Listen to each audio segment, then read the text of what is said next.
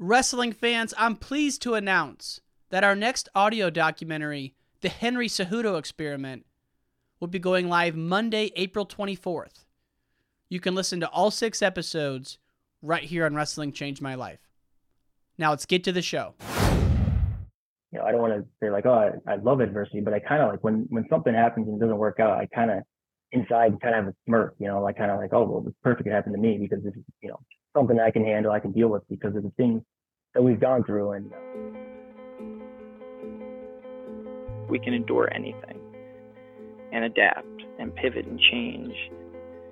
Wrestling gave us that ability. I would say nothing in life has impacted me more than the things wrestling has taught me in terms of self reflection, resilience, toughness. Some guys have it, some guys don't. Adversity, 100%. How to pick myself up and be a man after I failed. And everything that has shaped my life and where I'm at today would not be there without the values and basically the, the lessons I've learned through the sport of wrestling. For me, wrestling saved my life because it, it allowed me to focus and channel my energy. We're fortunate if you wrestled because if you wrestled, natural talent helps, but it's it's five percent of the ingredient. It pales in comparison to heart and technique and effort it humbled me, taught me humility. Nothing can hit, humble you more than wrestling. I think it's the learning to adapt, right? You learn, you learn how to adapt, you learn how to solve problems. You know, if I look back at my time I spent wrestling, if it gave me one thing more than anything else, it's mental toughness. Ladies and gentlemen, welcome back to the Wrestling Changed My Life podcast. This is your host, Ryan Warner. Our guest today is Dustin Schlatter, NCAA champion from Minnesota three time All American, 2009 World Team member, and the coach for both Minnesota and the Minnesota RTC for, for many, many years. Dustin was a legend on the mat, and I'm so glad we got him on the podcast. Fan of the week goes to. Ah, this one goes to our friend Randy Bills from Naples, Florida, the proud new owner of a Wrestling Changed My Life t shirt. Thank you so much, Randy. We appreciate it. And without further ado, folks, let's give it up for Dustin Schlatter. Just a quick update from our sponsor, then we'll be right back to the episode. This episode of Wrestling Changed My Life is brought to you by the Frog Ninja Wrestling Camps. Registration options are available at frogninjawrestlingclub.com. Frog Ninja is offering two camps this summer. The first one, June 27th through the 29th, and it's going to be in Spooky Nook out in PA. Technicians will include Mike Evans, Dave McFadden, Brian Pearsall. Register now at frogninjawrestlingclub.com. Dustin Schlatter, welcome to the podcast. Thank you so much. Appreciate appreciate you having me on here. Excited. Let's start at the beginning. 1995. The Rents take you to night to the World Championships in Atlanta. What memories do you have of that that event? Uh, yeah, I mean, it was it was pretty electric. It, it was wild. You know, it, we had an just an incredible tournament, Team USA. Um, we had a stacked lineup of, you know, it was, it was phenomenal. Um, gosh, it was, I would say, you know, Kevin Jackson, Kendall Cross, Brands Brothers, Bruce Baumgartner, Kurt Angle, like just, you know, some some of the biggest stars in, in USA wrestling history. Um, but the atmosphere was incredible. Um, and that was really, uh, I feel like a turning point for me, me and my brother, and um, the way we looked at wrestling and our wrestling and where we wanted to wanted to go with it. Um, I remember one one evening we actually went to an Atlanta Braves game um, just to do something a little different, and you know, nothing against the baseball, but it was just like, oh, this is boring. Like, you know, you know it, but yeah, that that really stuck with us, and um, incredible experience pretty cool for your parents to take you to Atlanta for a for a family vacation centered around the worlds. Oh yeah, you know, I think the next year was the Olympics. That was a little harder to uh to get tickets for to get to, so we settled on the world, and yeah, it couldn't have been a cooler event, you know. Wow. And so at that point, were you and CP already, you know, wrestlers, or were you just kind of getting into it at that point? Um, we were already wrestlers. You know, we're still young. I, I want to say I was probably nine my brother was probably 11. And um, so it was just kind of, you know, probably for him on the cusp of really turning it on and getting serious. You know, he's still young, but you know, kind of at that at that point where this is what we want to do. This is the direction we're going. This is we're we're committing to this. We want to be at the the world stage. This is the level that you know we want our wrestling to take us to. It's cool because I read after that tournament, you and your brother would go home, and you know, one person would be Team USA, one person would be Russia, and you guys would like have dual meets and, and kind of dream about being on Team USA.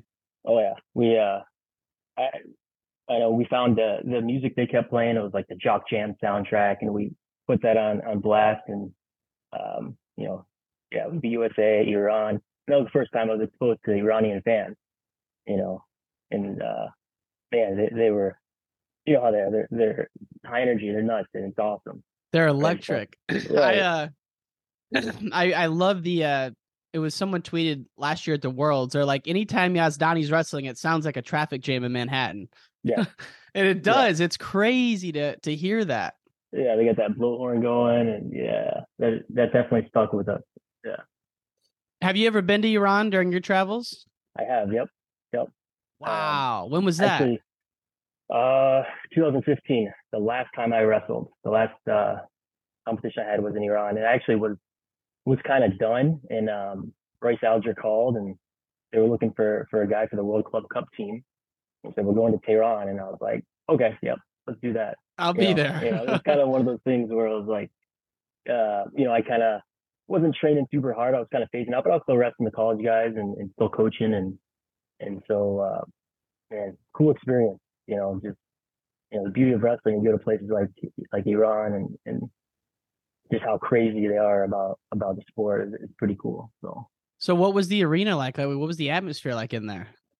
Um, you know, it, as you imagine, it was high energy. You know, and you know, as soon as we get off the bus, fans would be all around us, and and um, you know the the security and the, the minor minders that they had escorting you everywhere was was pretty intense. Um, you couldn't you couldn't just go down the street and go to the mall. It wasn't like that.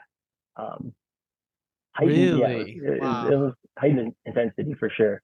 Um, but yeah, it's, it's That- cool to see. that's a that's crazy because that tournament is the same tournament where a couple years later Taylor pinned Yazdani for the first time, and Yeah. it was kind of like a big turning point in his career. So yeah, that's.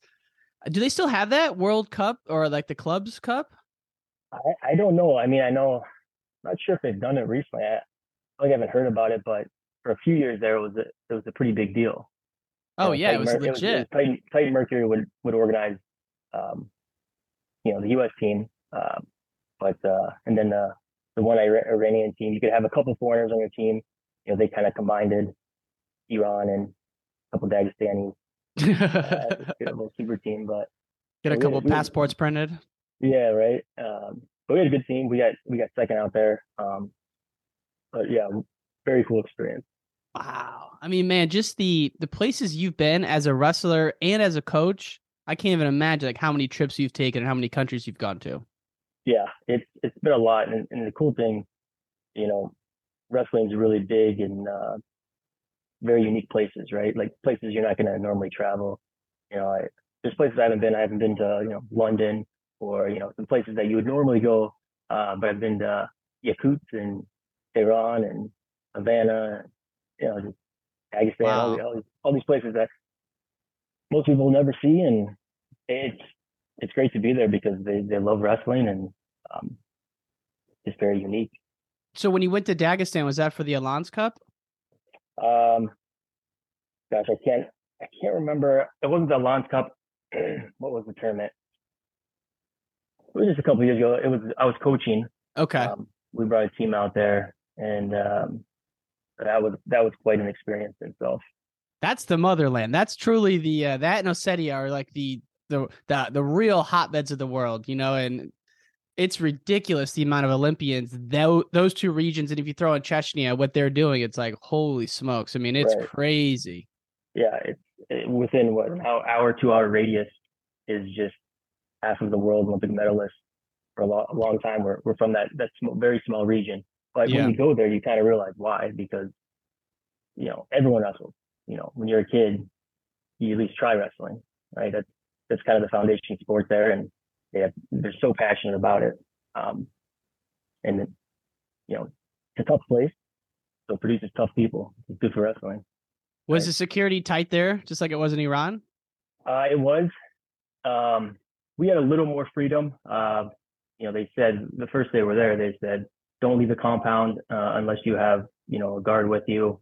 Um, you know, we were stupid, so we we we did venture a little bit. Um, but the weird thing, you know, we felt we we would still stay together, but we we felt comfortable in the fact after being there a couple of days, we'd go to the market and and people knew we were wrestlers, and they you know they had seemed like they had some respect. You know, even no matter where you're from, they they respected that you're there to compete, and, and um, there was some common ground, right? So Yeah. um, I so I always felt I felt pretty comfortable there, and um, you know, our travels, we always have to go through Moscow, and when you're walking around Moscow. I feel less com- comfortable in Moscow because it's just a giant city, and um, but you go to Dagestan, they instantly recognize why you're there, who you are, um, and you're going through the market, and you see Sadulaev, you know, memorabilia, memorabilia everywhere, and um, really?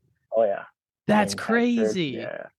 So Imagine walking to like a farmer's market. I live in Chicago, like going to Lincoln Park to a farmer's market and seeing Snyder and JB hanging up in the Right. in the Yeah, farmer's that's- market. That's, what it that's is. Exactly what it would be. Yeah. Freaking crazy. I Yeah. I just don't think people you know the average American wrestling fan can can comprehend that. I definitely can. It's like that is literally where you've been re- everyone's been wrestling at such a young age that they're familiar with the sport. It's it's pretty pretty awesome that there's places like that in the world that exist.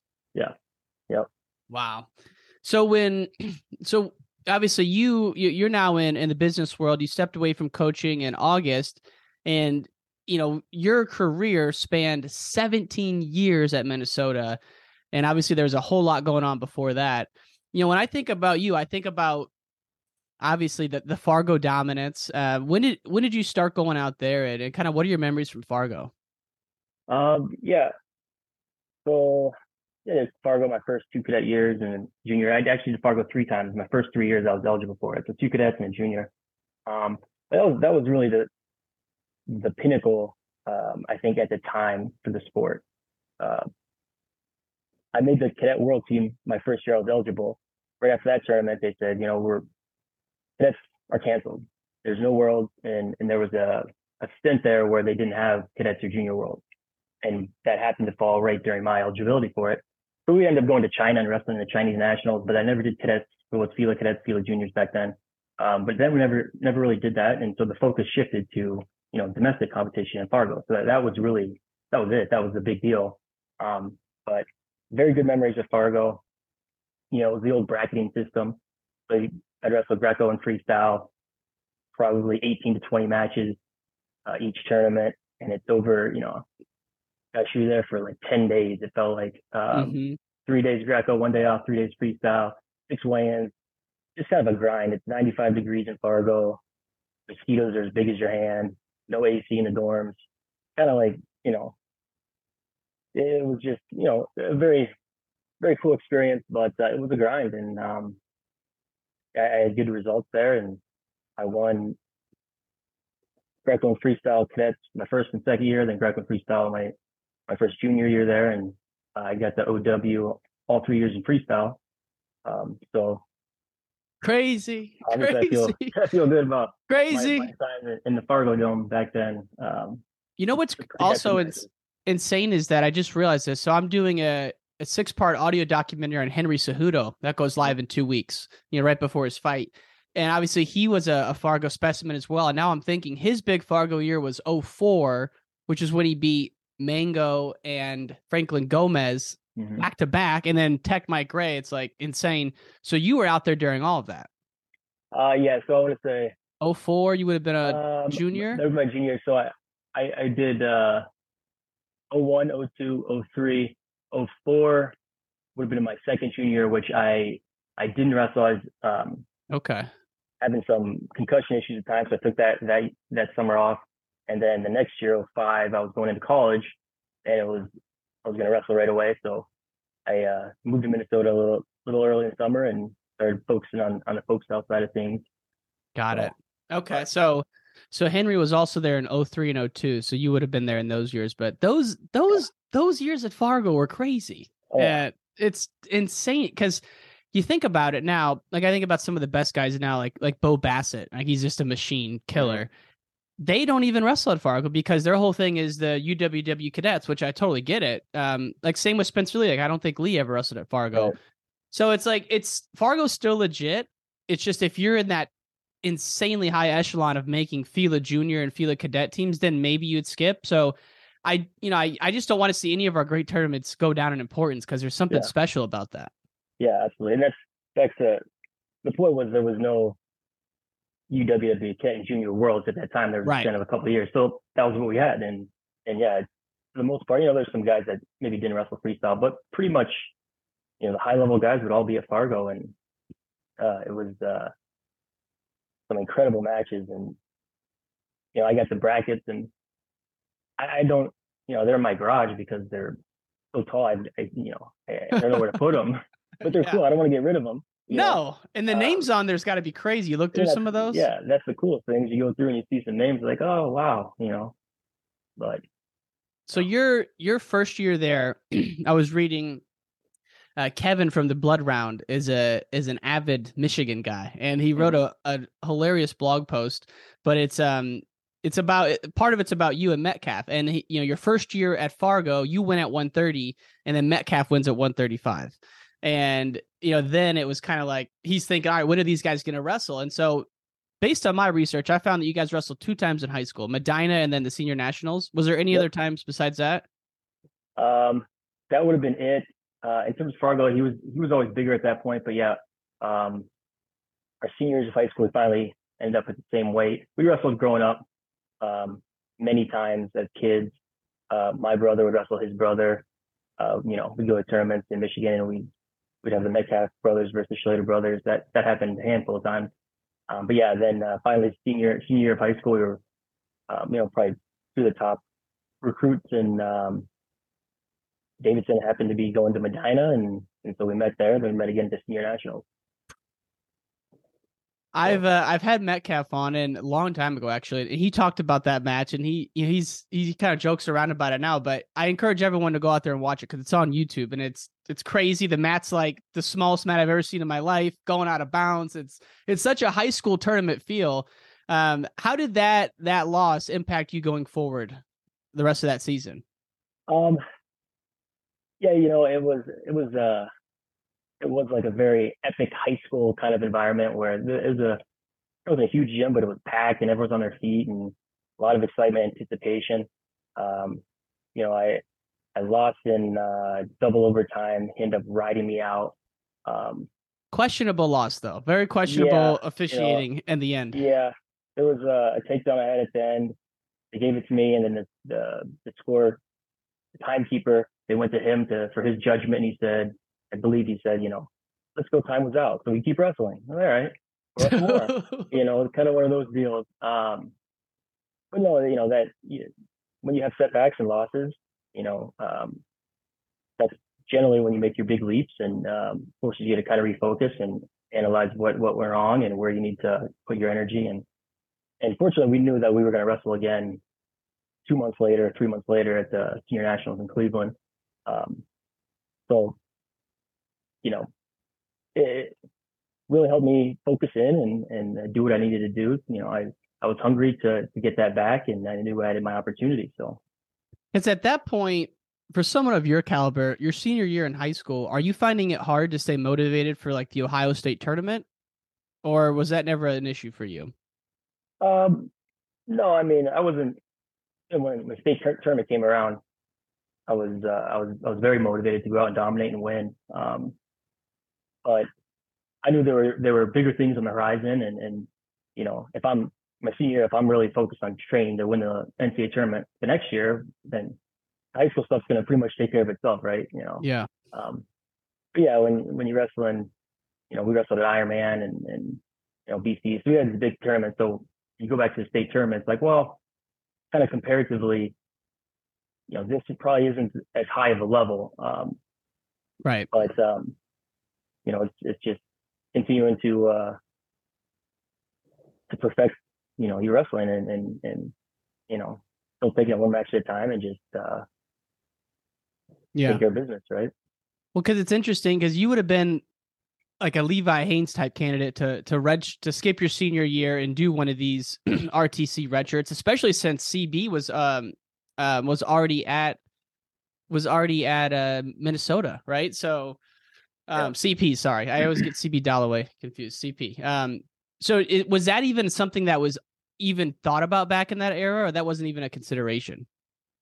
No, I mean, that really wasn't a consideration. Um, you know, that just really didn't happen. I, I, I'd been going to the Olympic Training Center um, since I made the cadet team going to my freshman year of high school. So I, that qualified me to go to, the, to camps there. And so I'd go, I'd go to OTC in Colorado probably three times a year in the summer and, and do the training camps and wrestle senior level guys and get thrown around like crazy. um, and, and I know that they, they were pushing for me to move out there for a year. Um, but I was in a good situation where I was in high school, but the RTC things didn't it didn't exist yet. So there was no Isn't that crazy? really essentially was no option. I don't know if that was legal to to move to campus and, and train with the college guys.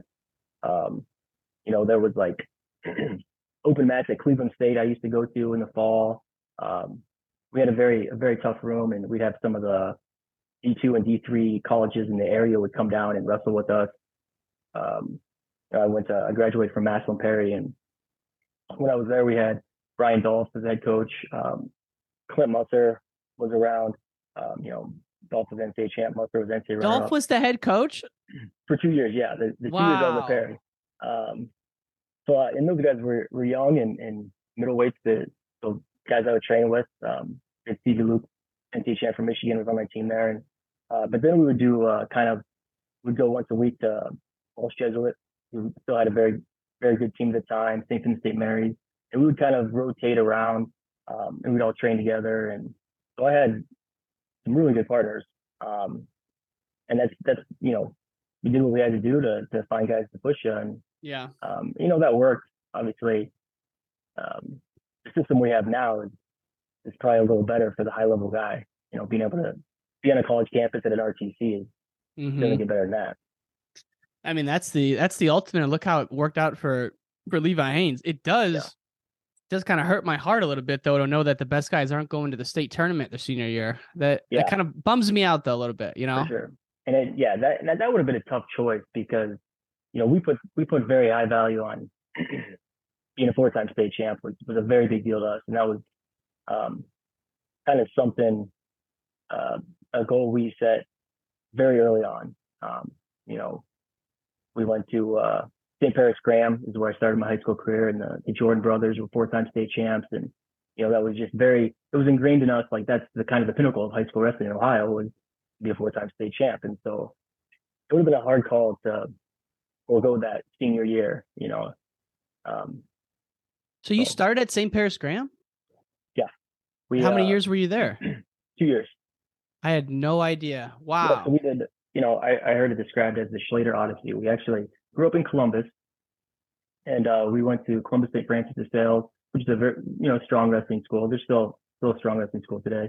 Um, and then my brother's uh, junior year, my freshman year, we moved to St. Paris Graham. Um, and that was kind of the beginning of St. Paris Graham's dynasty, um, their run.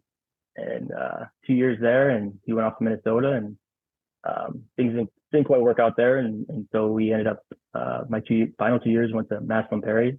Um, and, and again, that, that year, they had um, Brian Dolph and Clint Musser kind of moved back, and it was like, doesn't get much better than that, you know No. guys like this. So uh, we were, you know, we were just looking for the the best opportunities, the best partners, the best coaches, guys that would would be willing to wrestle us every day because you know we didn't have RTCs and we needed someone Yeah. high level to you know to work with. Dolph is those guys who were at Penn in the '90s say that Dolph is one of the just the most impactful coaches they've ever worked with. So he's, He's- uh He's a wild man, but he's a wild man. I'll, I'll say that. Yeah, yeah, I, I like Dolph a lot. He I, I I credit him with uh getting me ready for the college I mean he he toughened toughened me up 100. percent He treated our team like we were in college and you know good and bad, but you know yeah. yeah, he didn't treat us like boys. We we we worked hard and definitely toughened me up. I can't even imagine. And so when you're going through your high school run, you know, one of the one of the most highly sought after recruits of all time, your brother's already at Minnesota. What was the recruiting process like for you? Did anyone even bother calling you or they just know you were going to Minnesota? Um, I still got some calls, but it wasn't like my brother, you know. I think there was kind of a an understanding that we were a package deal more or less. Mm-hmm. And um, so I went on a lot, a lot of the recruiting trips with him. Um, our whole family went. So in a way, I, I got to do the recruiting experience twice. Um, but, you know, there was definitely less calls, but I, I still wanted to go through it and, and, and, see what was out there. And, and um, so I went on, you know, most of my visits and, and still went through all that. And, um, but ultimately, uh, I had built really strong relationships with the staff in Minnesota, with the with the guys in the team, and and I wanted to be uh, teammates with my brother, who were training partners. So um, it just you know we're a tight knit family, and, and so yeah, you know Did he. So where was where would he have gone? You think if he didn't go to Minnesota? Looking back on it, um, the, the second second choice was Ohio State. Oh yeah, of course. I mean, yeah. it was from Columbus, and my mom worked at Ohio State for uh, 30 years, and, and so that was really the hard decision at the time. Um, I would say that was the end of uh, Coach Hellickson's tenure. Um, yeah. Tom Ryan got hired, I, I want to say, a year after uh, I graduated high school, two years after I graduated high school. So it was kind of for them, it was a transition in Columbus for them. Um, Tom Ryan would have been all over you. That would have been Yeah. crazy. um, and it and my brother graduated in 03, Right. Minnesota one and 01 and 02, and um, so I remember National Bulls were in Columbus. I, it was maybe 01 or 02, and we went and watched. And actually, Ohio State did well. They they upset a couple teams that were in the finals, but just the dominance Minnesota from top to bottom. I mean, I mean, they had 10 All Americans, and I was like, you know, you get 10 All Americans, you're doing something right. Like every That's guy was, was just a hammer, and they wrestled hard, and and so that was kind of eye opening. And like, man, what's going on up there? Hmm Never really been to Minnesota before that, but um, yeah, Did you go to the NCAA's when they were at Carver when they did have ten All Americans? no, I, I didn't go to that. Um, obviously, I watched the finals on ESPN, but Yeah, Uh, yeah. That's a big one though.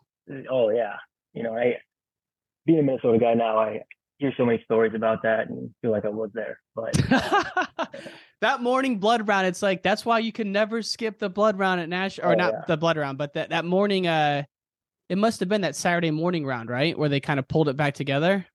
yeah, Because the Um, semis went really bad. And then the next Right. morning they kind of they they went in there and just guys wrestled their ass off in the wrestlebacks. And they I think they won it before the finals and they didn't have a finalist. they they locked it up Saturday morning. Um, I hear about Owen Elzen getting third, Damion Hahn coming back getting a pin, and uh, doing the old The nail in the- yeah. yeah, yeah. Dude, I'm Yeah, getting chills thinking about uh thinking about all the Minnesota guys coming on here, like that van ride that morning. It was like uh who was the class oh like Hartung's class, because they almost won in ninety nine but didn't win, right? Yeah. And Yeah. those guys like were driving the vans that morning. It's like that is that is just gets you so excited. yeah, Hartung and Eggum and Lesnar, that kind of group, they were just came up short and but yeah, still around. And yeah, that would have been a very, very cool tournament to be a part of. But that's kind of the you know, what we came to Minnesota on, right? That just Mhm. kind of happened. And then the following year my brother committed to Minnesota. So Yeah. um Yeah. So what I did not know until I watched your interview with Bader is that a lot of your high school career, if maybe just maybe not a lot, but like certainly near the end, you were battling concussions. And I just had Helen Maroulis on, and obviously she had her journey with that and um, talked about it. So I'm just curious, when did that start for you? Uh, this started probably really my junior year of high school. Um, and yeah, going to my senior, which is why I didn't wrestle at Fargo uh, my second junior year. Um, yeah, so dealing with that, you know, took the summer off, and they they, they just, you know, they when they when they happened at the time, there wasn't a lot of awareness, and um, you know, you take maybe a week off and you get back to it. And it's a lot i think it's a lot better the protocols and everything just the awareness today than it was back then. But we had you know i went to see specialists in cleveland pittsburgh akron columbus. We flew to denver. Uh coaches at the olympic training center the trainer out there set us up with a specialist who had worked with a lot of nhl hockey players. He worked with lincoln mcilravy so we went out there Um, it was a scary time. You know, the first doctor, the first first guy I saw was like, "You can't wrestle anymore," which was just devastating So- to hear. So you have one concussion, and is are the effects lingering pretty bad, or like because some people have a concussion and they you know you wouldn't even know it a couple days later. So like, what was it a series of them, or like you just had one big one that led you to seek out all this help? Uh, I have one big one when I was younger that that sticks with me. That I went to the hospital and um, you know Wow. kind of blacked out for a, a while. But um, and I used to play football, and and so I you know stopped Mhm. that, and uh, they just compounded on each other. And um, but anyways, it, sometimes I would get hit, and it wasn't even that hard, and all of a sudden I couldn't. My vision was gone, and I get tingly, and um, you know you'd have all these other symptoms, and you know, I've had I've had my fair share of knee injuries or other injuries or whatever, you know, just like most wrestlers have things. But when it's your brain, when it's your head, it's like it's a little different, right? Um, I'm fine if I have to hobble the rest of my life, but you can't think right, you can't you can't talk, you know, you can't comprehend stuff. That's a different ballgame. Um, so, you know, that was something, you know, just had to kind of, you know, deal with and figure out and and you know, tried to live a, a clean lifestyle and, you know, get your sleep, your nutrition, like a lot of things go into that, right? They have an, an, an Mhm. impact and, um, um, So what are you thinking after that first doctor says you're done wrestling, or he suggests being done wrestling? I, I mean, I was just devastated. I, you know, I probably was in my room crying the rest of the day and just didn't, you know, didn't really fully understand it. And so that's when we really got got, got the ball rolling and and went all over and tried to seek out, you know, the top doctors and people who have worked with, uh, you know, pro- professional athletes Yeah. that have had this kind of problem. um, but you know, ultimately, you know, determined it was it was uh, brain stem migraines is what they called it. You know, when you get a concussion, like these things, they compound and- become more frequent, and uh, you have triggers, right? It, you know, caffeine. If you have caffeine, that's a that's a big trigger for a lot of people. So, you know, no caffeine at all. Um, Really, even to this Yeah. day, or only when you were no, now I. I mean now Yeah. I have plenty of coffee. You know, fuels me. But uh, no, back then when I was competing, I never had any any caffeine.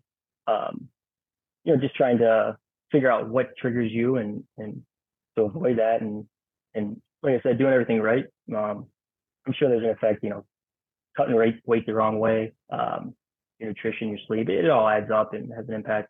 I was just Um, gonna ask that. The weight cutting is you see that with fighters, right? Um, in, in boxing especially, right? Big time weight cutting, it can really have some some effects on the brain, and obviously, you know, bo- boxing and fighting, we're talking about a whole different level of trauma as, as compared to to a wrestling match. But I was gonna ask you if that had any any impact on it. Um, I think it does for sure. But you know, I've, I've told you before. I, you know, I, I promise that down blocking a Jordan Burroughs double leg is very. That's you know that's as much as a anyone's punch. You know what I mean? Like, yeah, that's brutal. you, you could get your bell rung just as good in wrestling. Uh, Oh, yeah.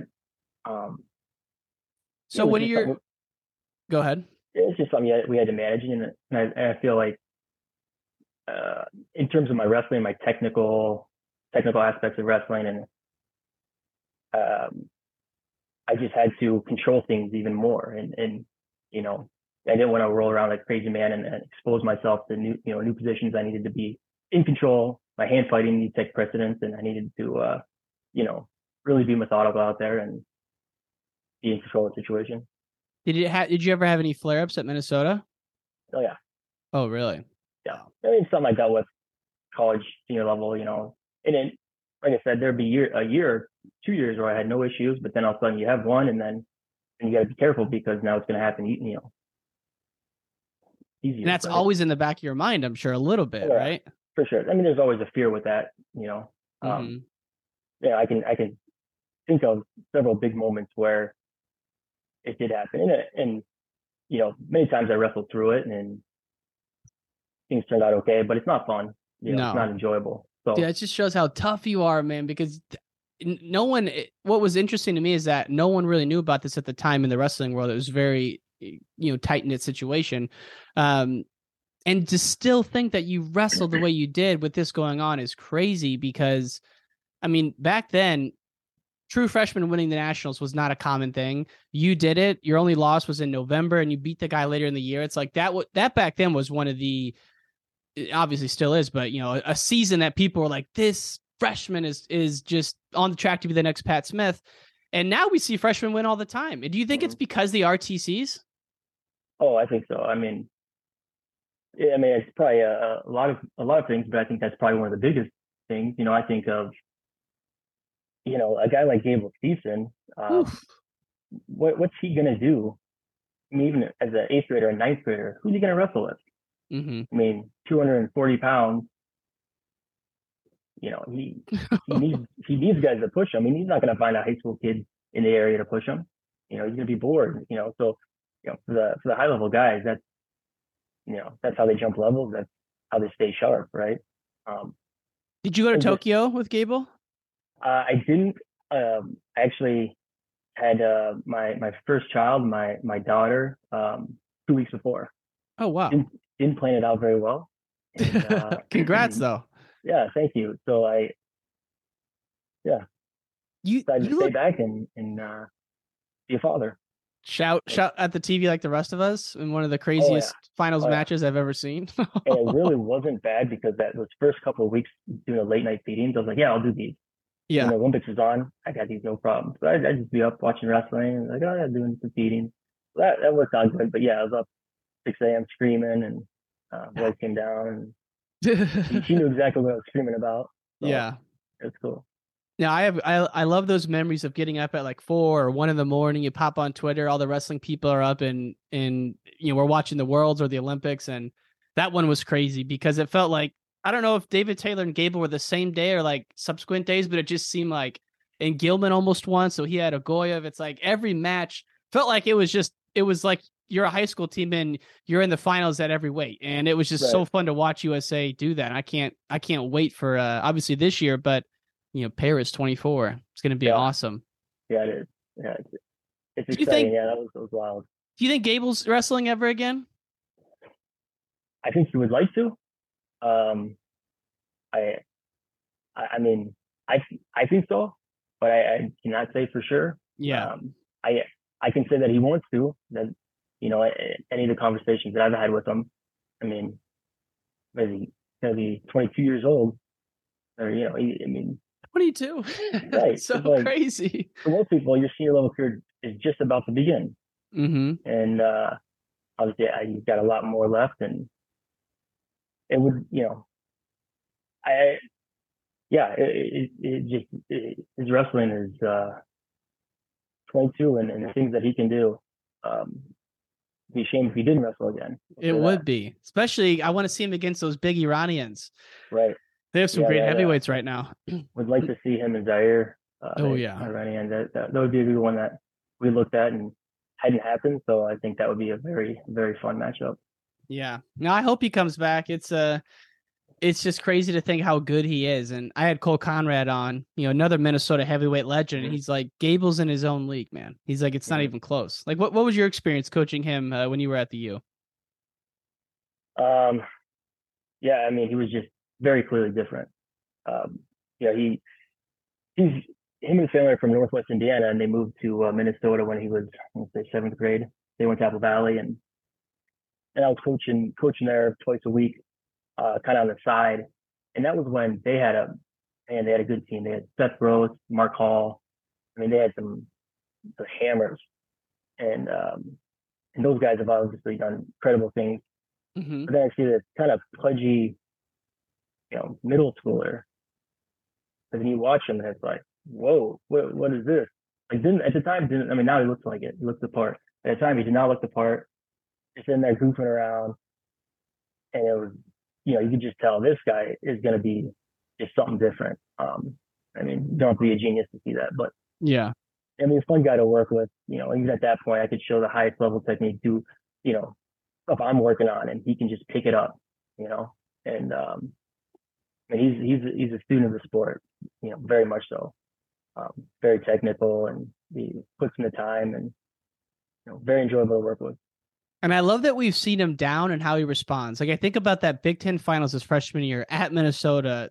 That had to be to him one of the biggest turning points in in his career, and certainly you know two weeks later as well. But at Minnesota as a freshman, that was that's one that sticks out to me. And then, but I'm also thinking about that that match in the finals. Like he was the momentum in the first period was going his way so much, and then it kind of turned around. Like you know, like those those momentum shifts are hard to come back from, and that's just how the heart he has. Like to be able to fight through that is crazy. I mean, talent's un, un, un unmatched, but the will to come back from something like that or stay in that match was insane.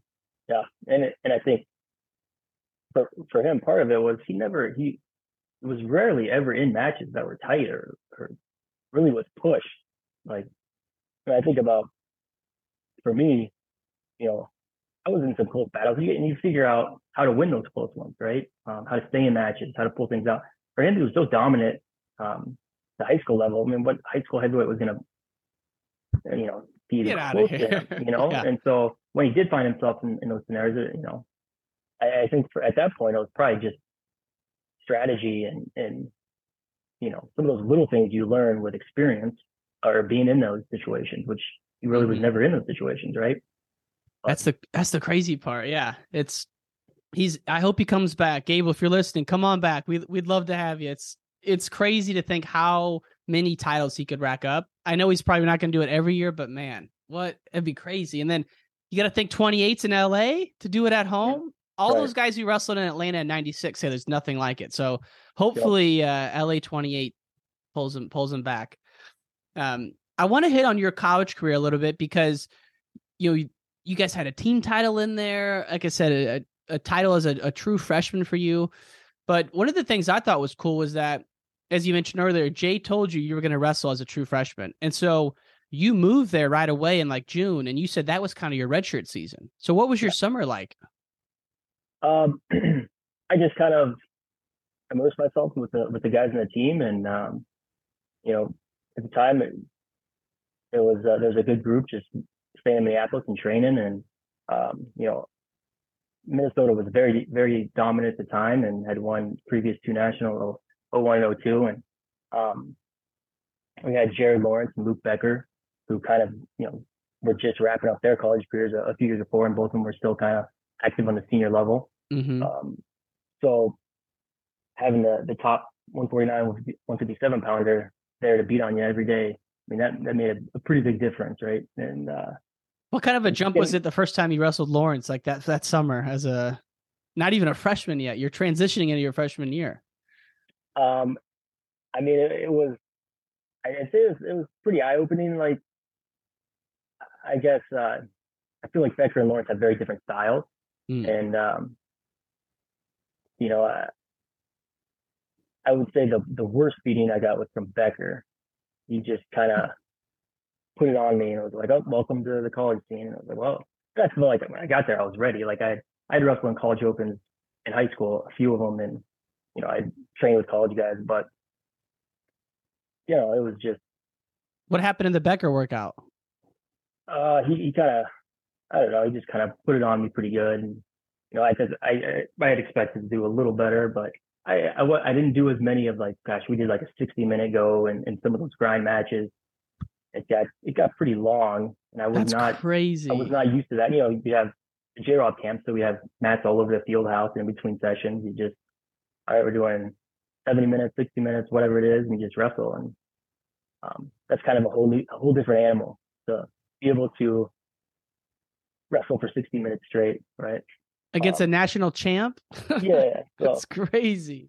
um, but yeah, uh, just being there and partners like Becker Lawrence and Chad Erickson and the college guys was, uh, and just be thrown into these grind matches and just, you know, sink or swim. So was your routine the you'd have the, the practice with the guys? Were, were you guys doing two a days or was just one a days during the summer when you're kind of rebuilding? No, we probably, I mean, we do a lot two days. We'd, we'd get a live practice in, but then we'd also do, uh, just some technique stuff. And a lot of, a lot of the folks I remember, um, which is a big thing, you know, even today is the mat wrestling. I think that's probably one of the biggest things between high school and college. yeah. Um, and the best guys can get away, the best guys can ride. And, and that was kind of the area that I was really focused on tightening up and, um, yeah, So Yeah, I, I watched your match with Troy Tirapelle at the Beast of the East final, and then you know a couple years later you rematch him in the Big Ten finals. And the glaring difference was that you were a takedown cut guy, and then in the Big Ten finals you're turning, you're riding. I'm like, oh wow. And yeah, and then you watch your your finals that year against Eustace. You're t- attacking to the left side too, and I'm, I'm sure you did that all the time. But I just watched against Tirapelle, you went to your sweep single like three times. So it's like, all right, obviously he feels good with the sweep single, but you know, you then you see subsequent years new things added on. And it's like, man, this guy really added to his game when he got to Minnesota.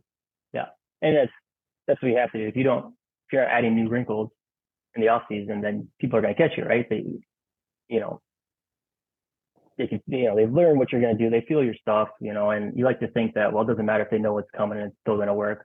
That may be true, but the, the high level guys are going to make adjustments, right? Mm-hmm. So you have to be ready to adjust to their adjustments, right? And have something different, something new, something they haven't felt before. And, um, you know, I think that's, that's one of the things when guys get hurt in the off season, um, they don't have that opportunity to perfect, you know, new attacks, new things. Um, that can be that can be detrimental, right, to your development and to staying on top. Um, but yeah, always looking to evolve your wrestling is it's huge. Yeah, I love how Askren says he wants college guys to pick up like one to two new things a year, which mm-hmm. is kind of a interesting to look at it that way. I was dying to ask you your sophomore year, guys are wrestling you different, is what I remember. I remember guys were really keeping it tight. What do you remember about the difference of like going through your freshman year versus going through your sophomore year where you're now the top dog and you're on a 65 match win streak? Like, what was the biggest differences to you? Um, yeah, I mean, I, I guess my freshman year, uh, people just wrestle. They'd come after me. They, you know, like, oh, it's freshman. I'm gonna, you know, do what I do, and and then you know that that kind of worked to my favor. Then I could kind of pick them apart and da, da, da. But my second year, you know, I, I had some some good counterattacks, and I, I feel like you know I felt pressure well, and had some shrugs, various things, right? But um, once second year came around, and guys would kind of hang back more, and it would be more conservative, and wouldn't open up, and and it was more about just keeping matches close and um, not uh, yeah extending yourself and giving me an opportunity to uh, find that angle and, and to counterattack or, or whatever it may be. Um, so yeah, it was, it was, a little different. Just yeah. the way people would wrestle me, right? You know. That, well, I just think about that match with Esposito at the national duels. It was like eight seven, and it was like high, like a shootout. You know, like a like a Big Twelve game, and then you know after that, it, was, and that was your freshman year, but certainly subsequent years after that, you saw guys wrestling you a lot tighter, and it's I got to imagine that's it's frustrating, but also it's just something you have to deal with. Yeah, I mean, I I would say that anyone who's who's won a national title and is coming back, they're they're they're going through that. Guys gonna wrestle a little differently, and um, good or bad, yeah, that, that's just how it goes, right? And then when you guys won the team title in 07, what uh, I mean, team titles are so rare, and there's only been like four or five schools that have even done it in the last 30 years. To be able to add your your group to that list, you know, when you're coming up and all you're hearing about is 01 and 02, that had to be pretty awesome yeah, it uh, it's very special, you know. And I, we had a we have a very tight knit group, um, you know, still very close to to all my teammates, um, from back then, and we often uh, you know, we talk crap to the 02, 01 teams, and we're like, oh yeah, we beat you guys. worth that, right? Um, no, but we had we had a you know it was an awesome year. I mean, you really 06 we got second, we lost to OT State, but we beat them both both dual meets. Um, they had five returning national champs, but we matched up really well with them. You know, I, you know, I had Esposito, returning champ. Um, I beat him in both duels. Cole Conrad had Mocco, beat him in both dual meets, returning national champ. We matched up good in dual meets, but in, in in terms of the tournament, it was it was it was hard to catch them that that first year. So we got second, and then the next year was our year, and um, you know we uh, we had a, we had a good team from from top to bottom, and um, Cole Conrad, Roger Kish, CP, Mack Reiter, um, Jason Ness. Yeah, we did some good guys. So I mean, just you know, winning an individual title and a team title are are both very special, but they're they're very unique from you know different from one another. You know, um, it was cool, and, and we won two Big Ten titles with six and seven. Um, I think we were actually like 21 in dual meets, and um, so it was, it was a really exciting time, really fun run to go on. You guys beat Okie State two duels that year. Yep. Yep. Wow. We beat them in national dual finals, and then we went down to Oklahoma and, and beat them down there. So What what happened in the second match with Espo?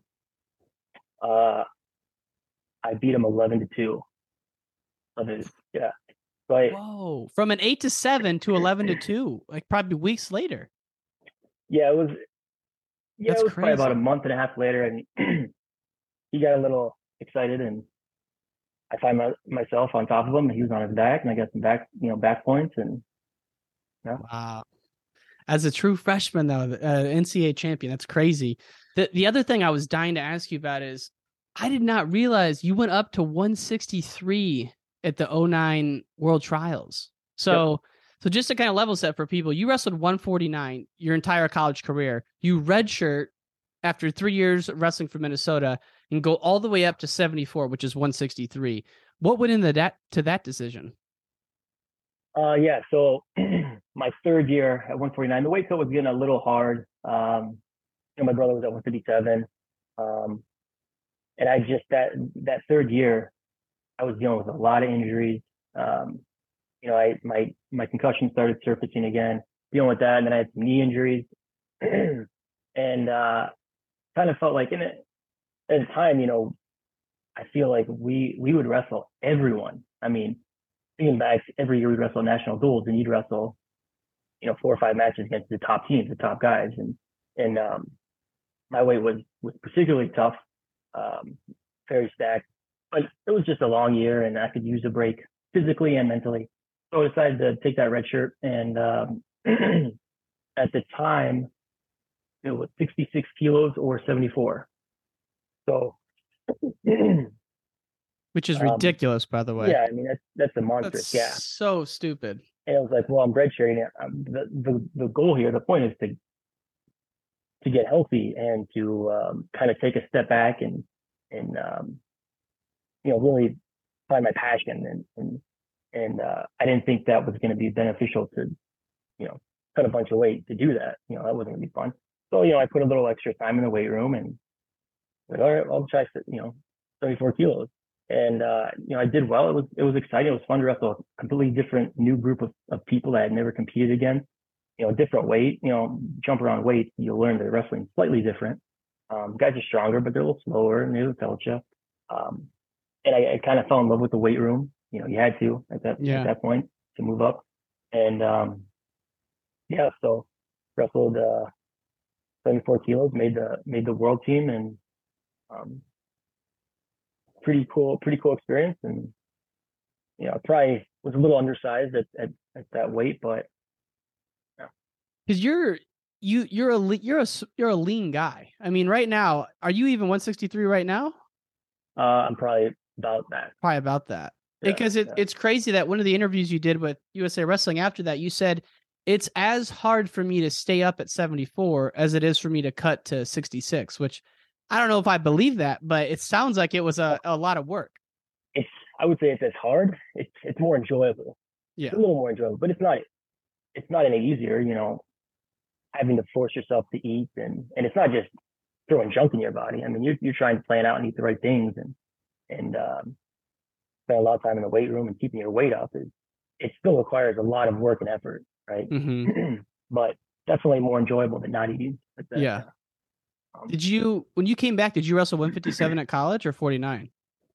So when I came back, uh, I started the year at 165, and uh, Oh, wow. part of the reason I did that that was just you know the the staff, it's just how our team was. That was where they, they thought it would be best to have a you know the strongest team, and um, we had Jake Deitchler, who had come in, and uh, plan was for him to go 157. I was I was fine with 165, um, but he was ineligible because he was in the Olympic Greco team, and uh, so He had his own injuries. It's like, that's and he had crazy too. own- yes, and he had his own stuff. He, uh, he's got a crazy story, and um, and that was probably weighing at that time. When you're weighing in week in and week out in the college season, it's hard to keep your weight up. Whereas senior level, it's like once a month you can pop Mhm. your weight back up. it's a little different. And so I was finding myself, you know, several pounds under, and um, and then we, you know, Deitchler couldn't wrestle, so it seemed natural for me to, you know, to, to wrestle 157. So then after um, halfway through the season, I made the change to 157, and uh, we got Cody Yohn, who was uh, later down the road an All American, in at 165. Um, so then I, I, dropped down to 1, 157, which was where I probably should have been naturally uh, yeah. for that year. Um, and yeah. is crazy because he his only college match was against Penn State, I think. Like, was it Alton? He wrestled. Uh, he wrestled Dake too. I'm sorry, Dake. That's that's who I'm. I'm thinking of Dake. That was that was the correct. That was the weekend. It was Cornell and then Penn State. And, you guys uh, literally wrestled everybody. oh yeah, Dude, freaking that was, crazy. That kind of what, what we did back then. Yeah. Yeah, I looked at your freshman year. You're 42 wins as a freshman, and that's. You're 42 and one. So you're not doing wrestleback matches. Would you say like that? And now it's so much different. Which there's a lot of opinions on that, but do you think there's there's a happy medium, or is it just guys have wrestled so much many more matches as, at a younger age now that that's why there's less college matches? Yeah, I, I mean, I don't, I don't know what the right answer is, but there there, sh- there should be a happy medium. I feel like you know when you go into the NCAA tournament, you see some some guys this year, you know, that are 12 and one, 12 and nine, and it's you know, for some people that worked, for some it didn't. You know, you you just you, your timing wasn't right. You you didn't you know mm-hmm get get pushed like you probably should have. You know, you didn't ever get taken to deep waters, and you find yourself in NCAAs, and maybe you're not prepared, or you know, it's been too easy. And um, but again, back then, it was a grind of a season. I mean, we'd wrestle, you know, national duels. You know, my my freshman year, I think I wrestled the number five guys, the four guy, the two guy. Um, and then the next weekend we dueled Iowa and started Big Ten where I had the number one guy. and it was the Big Ten season. And and so by the time I got to nationals, I was like, I mean, I've beaten everyone, I'm ready. Um, but also, you know, we we dealt their fair share of injuries and just, you know, that, yeah. that can catch up to you too, right? So there there there kind of needs to be a balance, I think. Um, so yeah, it's there is no right answer, right? It's it's it's it there's so many there's both sides of it and but mostly you just want the guys who are wrestling to, to hopefully enjoy it as much as they can but also as fans more matches is better. It's just exciting. Yeah. And the national duels, yeah. we're begging for it. We're begging for the oh, duels. Man. And there's not, yeah, there, that was one of the coolest events back then. I mean, there was not a single team that was like, nah, we're not gonna, we're not gonna come. Right? Everyone no. came. Like you right. wanted to win that, you know, and it, what a, what a cool thing, you know, it'd be awesome to have that back.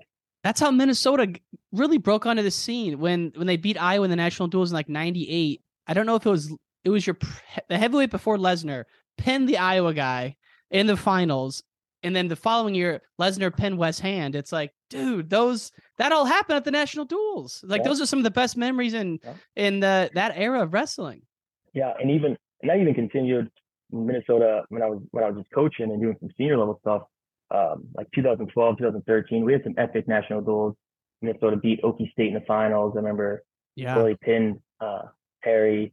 Like, I mean, it was, it was just it wasn't wasn't that long ago that, that, that was still a very strong event. Still very strong. Yeah, man, that's that's right. That's right. Minnesota almost won it again in what was it, 2013 that year or?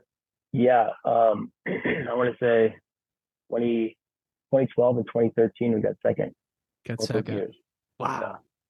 Yeah. That's crazy to be that good that long. You're talking about 12 and still very, very good, but to be in the hunt for a title for literally from like 99 through then is really insane and yeah. um, i love what the guys are doing now and uh, yeah hopefully it's just a matter of time for for minnesota's back up on top i just want to close down with this uh, we got to hop off here but you've you know you left in august from wrestling world you're now in the in the business world as a salesperson i'm a salesperson people are sick of me saying that tell me about your experience of of how wrestling's kind of helped you with this next transition in your life and we can close down with that um, yeah.